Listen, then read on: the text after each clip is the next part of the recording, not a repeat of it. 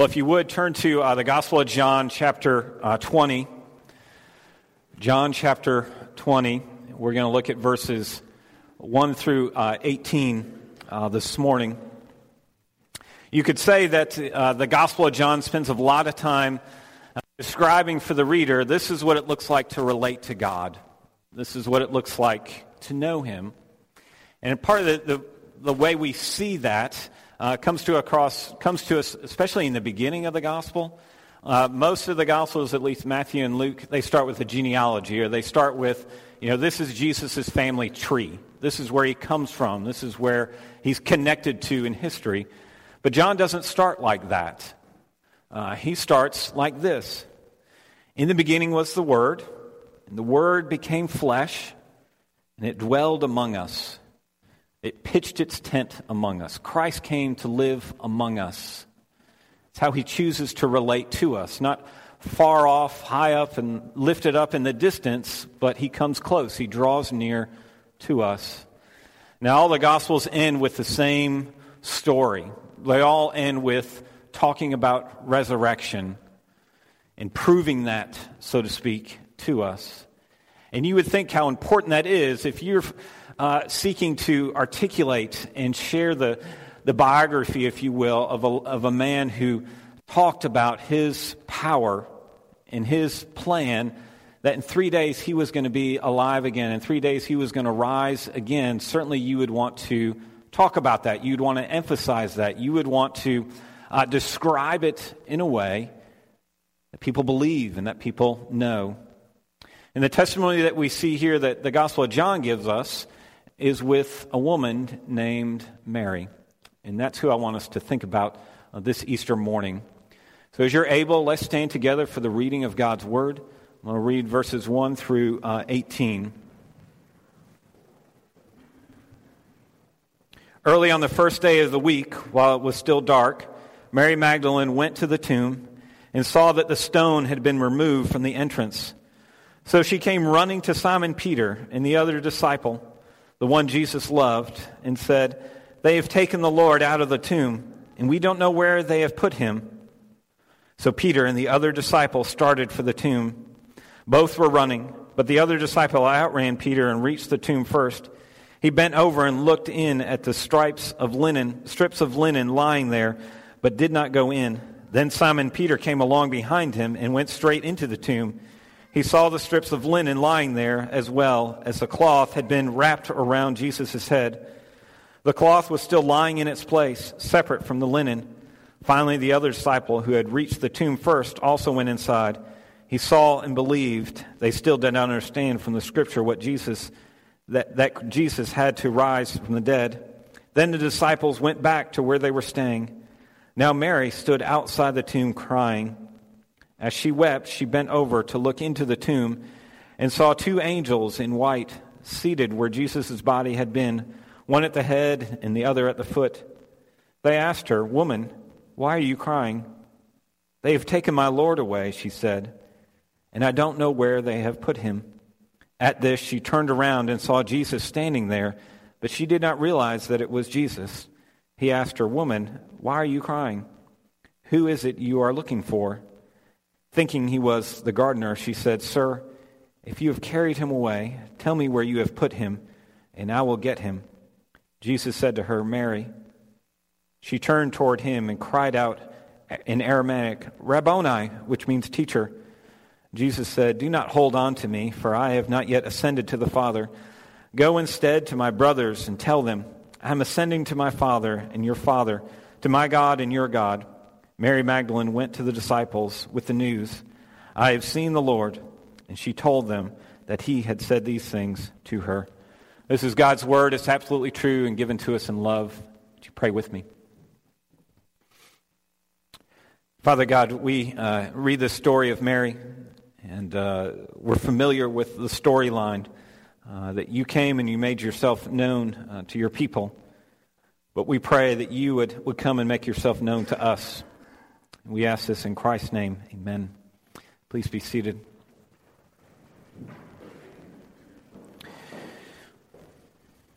In his book, Recapturing the Wonder, Mike Cosper retells the story of a fairy tale story. And the fairy tale story is called Jonathan Strange and Mr. Norrell. And the fairy tale is about magic. It's about magic and its absence in 19th century or 18th century uh, England. Told you it was a fairy tale, okay? Now, magic is, is believed in, but it's not really there. It's believed in the sense of it's like folk- folklore. It's like they believed in it like they believed in the stories of King Arthur. And in this town, there are these uh, men who identify themselves as magicians. Now, if you were hearing this story, these men were pointed out to you as you walked in town, and somebody said, These are magicians, and you asked, Well, what, what have they done? What spells have they practiced? And they would say, Well, they haven't really done anything. They just call themselves magicians. They like to talk about magic.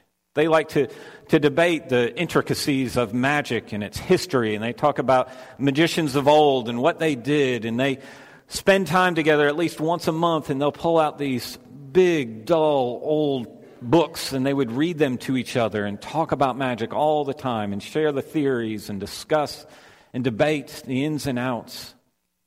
They call themselves magicians. And then one day, a man named Mr. Norrell arrives into town. And he goes to uh, the Yorkshire Cathedral and he casts this spell. He does magic. He makes all the statues there come to life.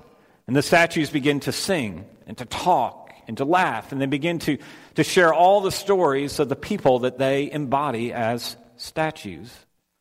And the magicians hear this and they come and they see and they witness it. And in that moment, their lives are changed. Because in that moment, they realize the world that they have been living in is not what they thought it was. And, and that moment, in that experience, everything was turned upside down for them. Mary is, is one of these people in the Gospels. We see her life turned upside down because she has seen somebody come to life. She's seen Jesus, the one that she's been so devoted to, come to life, and her life is forever changed, seemingly in, in one moment. And it's her life, her witness, her testimony, so to speak, that I want us to think about this morning. What does it teach us about faith? What does it teach us about resurrection faith?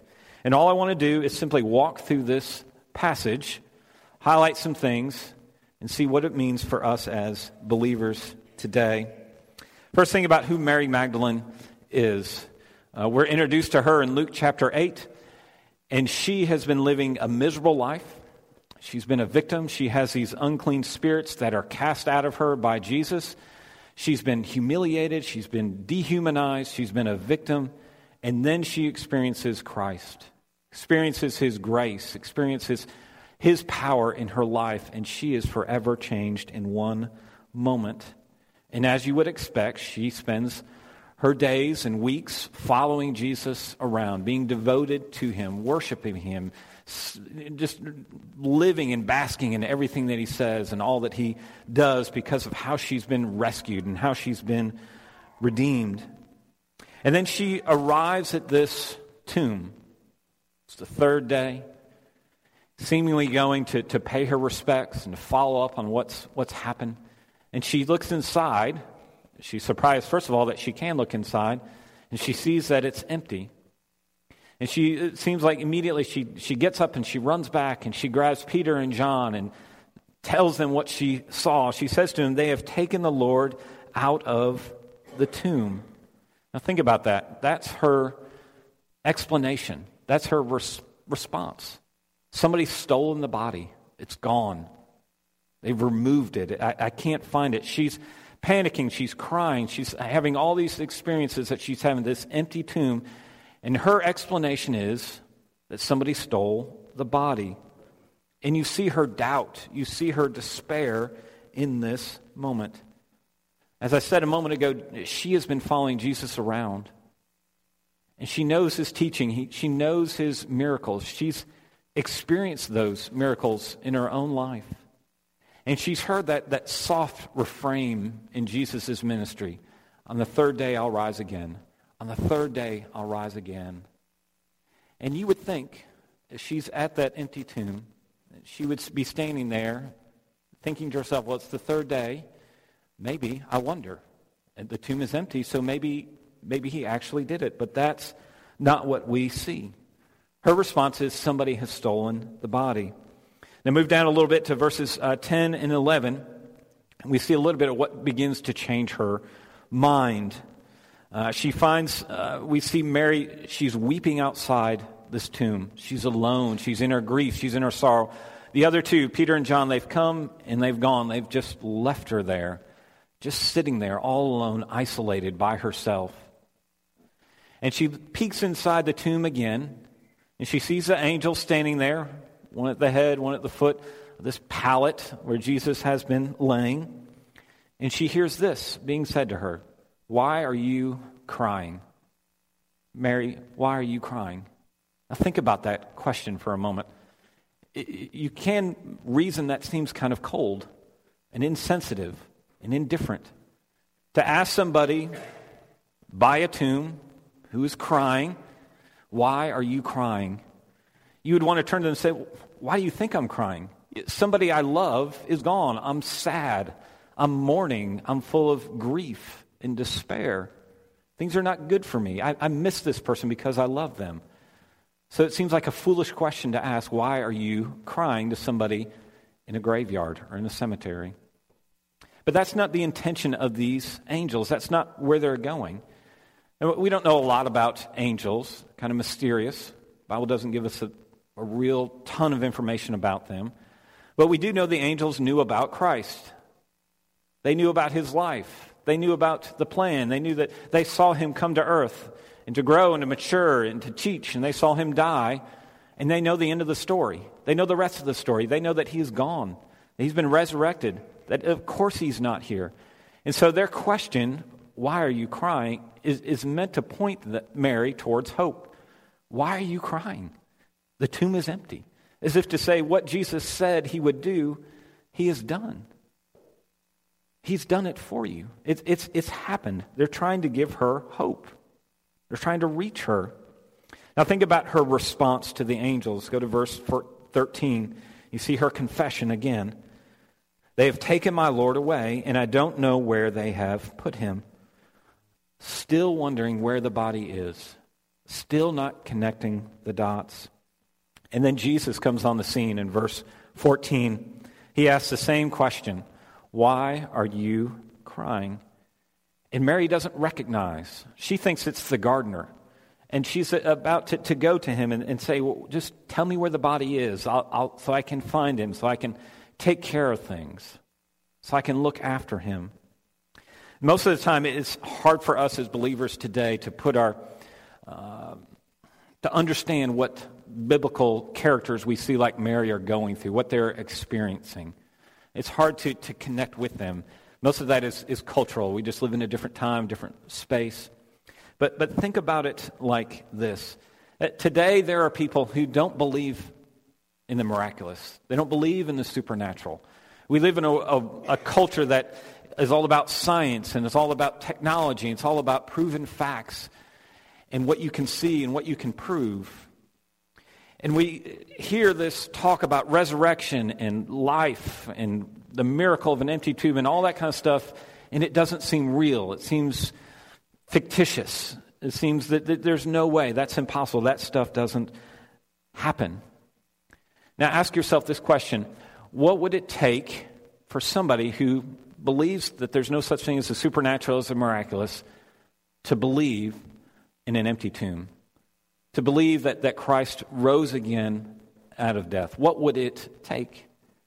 It would have to be overwhelming evidence. It would have to be clear. It would have to be uh, sharp. It would have to be meaningful and weighty to shatter that worldview that somebody's been working with and living with for the longest time that there's no such thing as miraculous or the supernatural.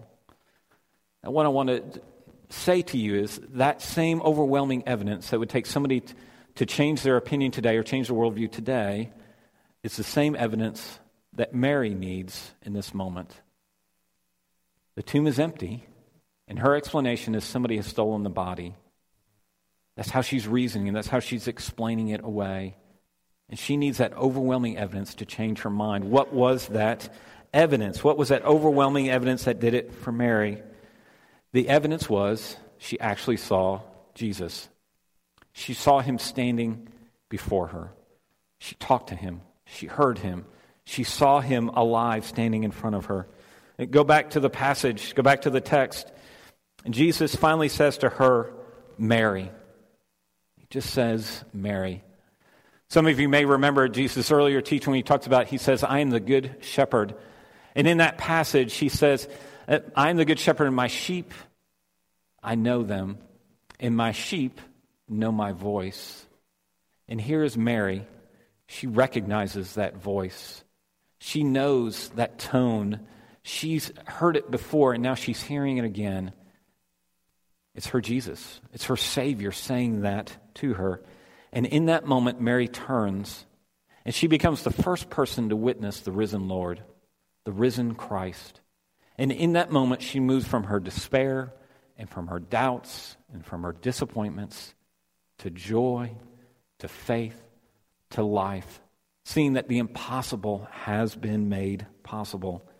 Now, the takeaway, I think, at this point for us is that believing in the resurrection means believing the eyewitnesses' accounts. And to believe the eyewitness accounts means believing in a person, the person and work of Christ. To believe in the testimony of Christ doesn't mean that we believe in concepts, doesn't really mean we, we change our philosophy, it doesn't mean we, we change our sense of morality. It means we believe in a person. Christianity is not about an idea or a lifestyle. That's not the essence of Christianity. It's about knowing a person. It's about knowing Jesus Christ as Lord and Savior who's defeated sin and death for us. How do you think about God in your life? Who is God to you this morning? Who is Christ to you this morning? Is he a concept? Is he an idea? Or is he a person that's walked out of the tomb, defeated sin and death, not to prove how great and grand he is, but he defeated sin and death for you so that you wouldn't have to face sin and death and its ultimate turnout. Go back to verse uh, 17. At this point, after hearing her name, Jesus is seeing her, and Mary apparently reaches out and, and starts grabbing him clinging to him and holding on to him because Jesus says to her, Do not hold on to me, for I have not yet ascended to the Father. And you got to ask yourself at this point, why would Jesus say that? I thought he was a, a loving guy, a nice guy, and he's for people and relationships, and why wouldn't he want somebody uh, doing that? Why is he just kind of pushing her away and pushing her, uh, telling her to keep your distance, you know, back off? Why would he say that? Theologians, commentators will talk about it and they'll give various answers. But one thing to, to say uh, is this He's saying to her, is Mary's, think about Mary's experience, okay? She's been following Jesus around, uh, devoted to him, with him all the time. Good Friday comes and he's gone, and now he's back again here on the third day. And she's thinking that it's going to go back to the way it was before. And she doesn't want to lose him again. She doesn't want him to be gone again. And so she's grabbing him and, and wanting it to go back to the way it was. But Jesus says, I haven't ascended to the Father yet. And what's he saying? He's saying to her and he's saying to us that, that our relationship, Mary, is different now.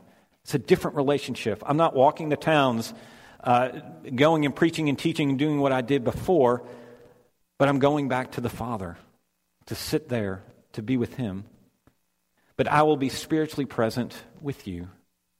I will be there with you. That's what our relationship is going to look like. Now, it doesn't take much, take very long to read the Bible and see that to, to have a relationship with Christ means understanding grace, understanding God's grace in our lives. Mary experienced and knew this grace. The unclean spirits, the, the life of just humiliating victimization that she lived in. And then Jesus comes and changes her. And of course, we see her as devout, as following, and wanting more of this Christ, this love that he has shown her, wants more of it. But sometimes in the Bible, we see men and women who are exposed to Christ, and they don't want his grace. They don't want more of him. And usually, the people that don't want his grace are those that would say, You know, I've got my life together. It's in good shape. I'm happy with how things are going. I'm in control of things. I, I don't need you. There's a story of the rich young ruler in, in Luke chapter 18. And it's that story where this rich individual comes and they, he talks to Jesus about eternal life and how he can have inheritance, inherit that. And there's this back and forth, and they get to the issue of the law. And this man basically raises his hand and says, Yeah, I've kept all the commandments. I've, I've done it all. I'm good to go. What, what else do you have for me? What else is there? And Jesus says, Come and follow me. And the rich young man says, You know, I don't want to do that. I don't want your grace. I don't want to follow you. I heard somebody uh, say, express uh, God's grace like this. He says, Come to Jesus proud, you go away sad. Come to Jesus convinced of your sadness, you go away with the pride of someone who is being loved back. Mary has walked away from Jesus with the pride of being loved back. She saw her need and she saw what Christ has done for her. Now, back to uh, John chapter 20, last point. Uh, the disciples are mentioned. There's been a lot of talk with Mary, but Jesus brings up the disciples with Mary. He says to her, Go instead to my brothers and tell them, I am ascending to my Father and your Father and your Father, to my God and your God. Now think about when was the last time we saw the disciples? When was the last time we heard about them? They uh, were with Jesus on that night he was betrayed and they ran. They abandoned him, they, they left him. And what does Jesus call them? He says, Go to the disciples, and he calls them my brothers. He doesn't say, Go back to those cowards. Don't go back to, he doesn't say, Go back to those wimps. Go back to those guys that abandoned me, that left me, because I've got some words for them. He says, No, go back to my brothers. And Mary is to be that one that goes back to tell them of what she has experienced. It's like Jesus is saying, Go back and tell them the rest of the story. Go back and tell them what I have done, what I've accomplished. And go back and tell my brothers that it's for them. Now, I mentioned a moment ago, it's hard to put ourselves in the foot, the feet, the shoes of uh, the disciples and characters we see uh, in the Bible. And for us, we think about the disciples, and we hear about how they respond to Jesus in certain situations, and we can be kind of critical. Like, how could you do that? How could you leave him? Don't you know who he is? Don't you know what he's going to do? Don't you remember what he said was going to happen? And we'd be kind of critical. We don't understand it. It doesn't make sense uh, to us. Well, think about what happened to the disciples. Okay, they've been they've met Jesus years ago. And he's called them out. He's cast his vision for this ministry and who he is and his purpose and how he came to fulfill. And he does all these miraculous things. He stops a storm, he heals a paralytic, he engages in this incredible, winsome teaching. He stands up to religious leaders to confront them. And then Good Friday comes, and they see Judas betray him, and they see these soldiers haul their teacher, the man that they've been following and believing him, believing in, they haul him away and he's gone. He's nailed to a tree, nailed to a cross, and he's dead. He's gone. You can imagine what they're feeling, what they're thinking. They had these expectations, and now there's this reality, and there's this gap between it. And they're sitting there in disappointment and despair and confusion over what's happened. Now think about yourself. Imagine, you know, many of us here, they, we put our faith in Christ. We believe Him. We trust Him. We know His promises. Yes, there was an empty tomb. Yes, He, he rose again. Yes, He's coming back again, full of glory. And in my home and my rest, my peace uh, is with Him. But then there's how you actually live. Then there's your actual circumstances, the bills, the difficulty in your marriage, the difficulty in raising children the loneliness, the disappointment, the despair, uh, the, the dreams that haven't come true in your life, and there's this gap. There's the reality of, of Christ and what you believe and what you say, but then there's your experiences, and there just seems to be disappointment and, and confusion on what's going on. And Jesus says to Mary, Go back to my brothers. Go back and tell them the rest of the story. It's like he's saying to them, I know you're disappointed. I know this is what you expected, but I'm here. I'm real. I've defeated death. I've been risen back from the dead. When I said to you on the third day, I will rise again, it really happened. It really came true. I know you're frustrated, I know you're confused, but I want you to know that I'm here, that you can trust me, that I fulfilled everything I said I would do. And that's the same invitation he holds out to you and me. There may be a gap in your life where it's like, on the one hand, yes, I believe in my head that Christ is real, that it's true. But then there's my experiences. There's my disappointment. There's my frustration. There's my broken dreams. And there's my agenda that's not being met. And Jesus turns to you and says, I'm true. I am real. You can depend upon me. When you follow me, you're going to find life and life in abundance because he gave his life for us. Let's pray together. Father God, we uh, are reminded here in this testimony, this witness of Mary, how her life was changed in a moment from despair and disappointment to joy, to faith, to peace, to confidence, to devotion. We pray for ourselves. We pray that you would work the same miracle, if you will, in our own lives. That you would turn us away from our disappointments, our frustrations, our fears, our anxiety. And you would turn us to the reality of you. That you really are true. You really are alive. You really have emptied the tomb of yourself. And you did it for us. We need that message. We need that truth. We need that to sink deep into our bones and into our blood and into our thoughts and into our understanding of the life that you have called us to live in. We ask all this in Christ's name. Amen.